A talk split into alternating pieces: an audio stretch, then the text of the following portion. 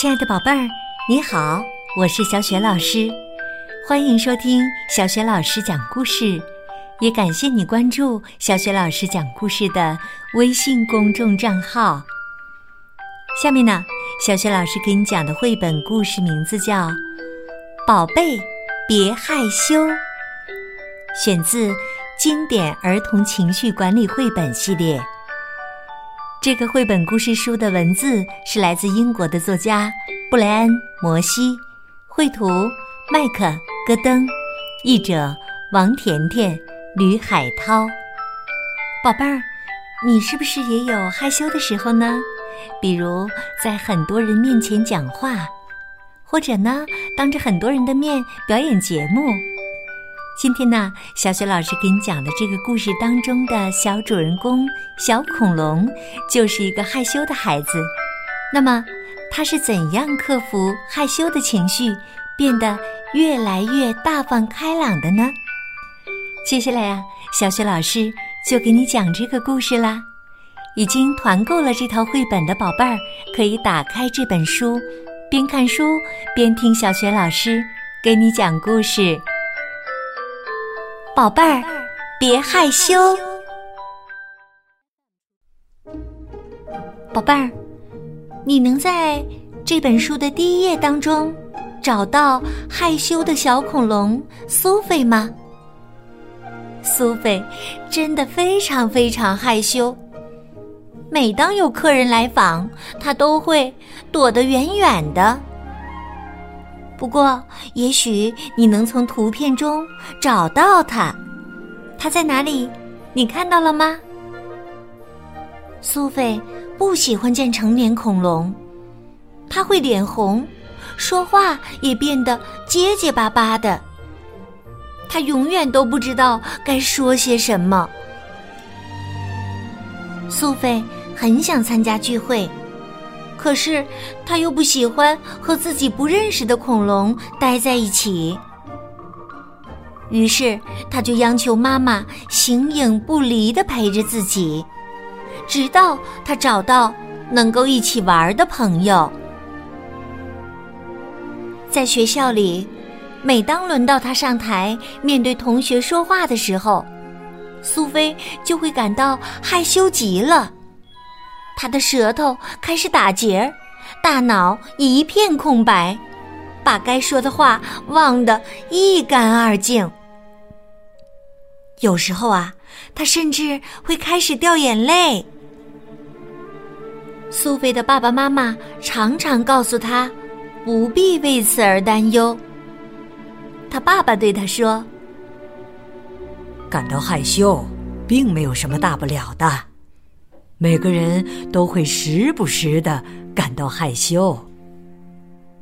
爸爸接着说：“当我第一次到野兽大厦里我工作的那家宾馆见经理的时候，我就不知道该说什么。当我终于能够开口说话的时候啊，说的话也根本前言不搭后语。这全都是因为……”我有点害羞，可是我一点也不喜欢害羞的感觉。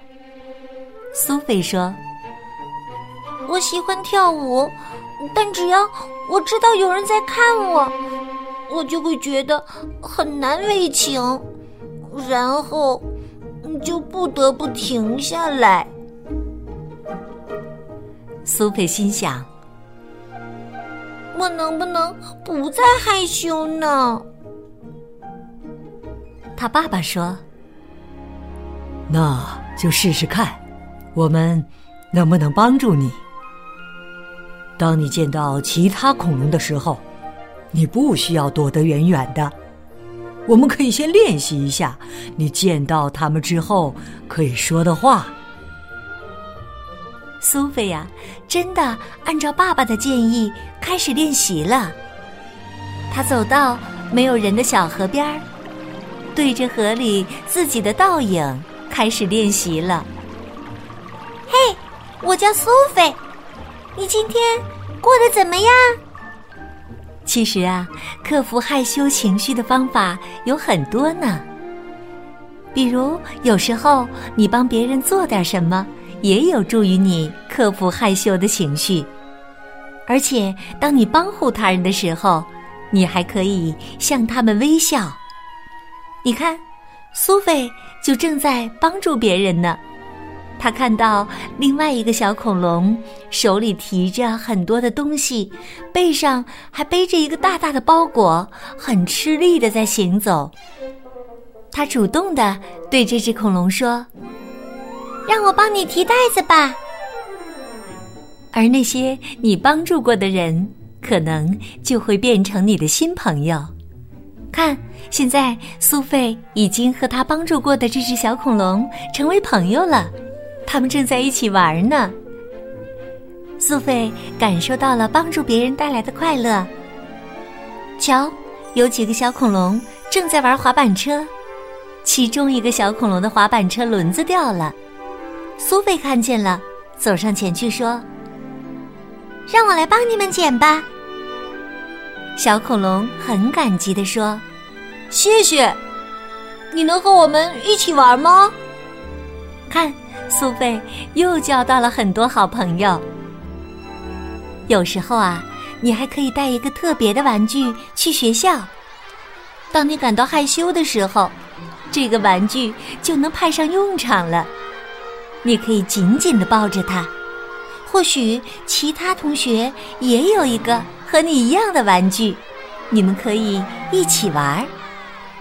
说不定啊，其他恐龙很快就会想加入你们，和你们一起玩了。苏菲的妈妈说：“每个人呐，都各有所长，你就很会跳舞啊。”他爸爸说：“可是，只要其他恐龙一看你，你就会难为情。”其实啊，他们看你完全是因为他们喜欢看你跳舞。也许他们也想和你一起跳。苏菲依旧有些害羞，但是她每天都在努力让自己变得大方一点点。终于有一天，他赢得了一枚。跳舞奖牌。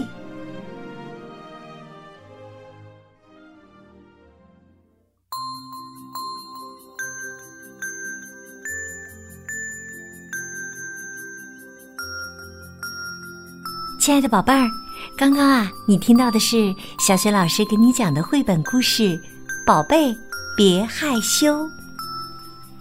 故事当中的苏菲是一只非常害羞的小恐龙。参加聚会的时候，一看到那些他从没见过的恐龙，他就会变得十分害羞。在学校里，当他不得不上台演讲的时候，他也同样如此。不过呀，后来在爸爸妈妈的帮助、鼓励和他自己的努力之下，他变得越来越开朗、大方了，而且还交到了很多的新朋友。为了克服害羞。苏菲呀，用了很多的方法，做了很多的努力。宝贝儿，你还记得苏菲都是怎么做的吗？如果你知道问题的答案，欢迎你通过微信告诉小雪老师和其他的小伙伴儿。小雪老师的微信公众号是“小雪老师讲故事”。关注微信公众号呢，就可以听到小雪老师之前讲过的近千个绘本故事了。喜欢的话，别忘了在微信页面的底部给小雪老师点个赞哦。当然，也欢迎你把故事分享给更多的好朋友。想和我成为微信好朋友，也可以在微信平台上找一找小雪老师的个人微信号。好了，我们微信上见。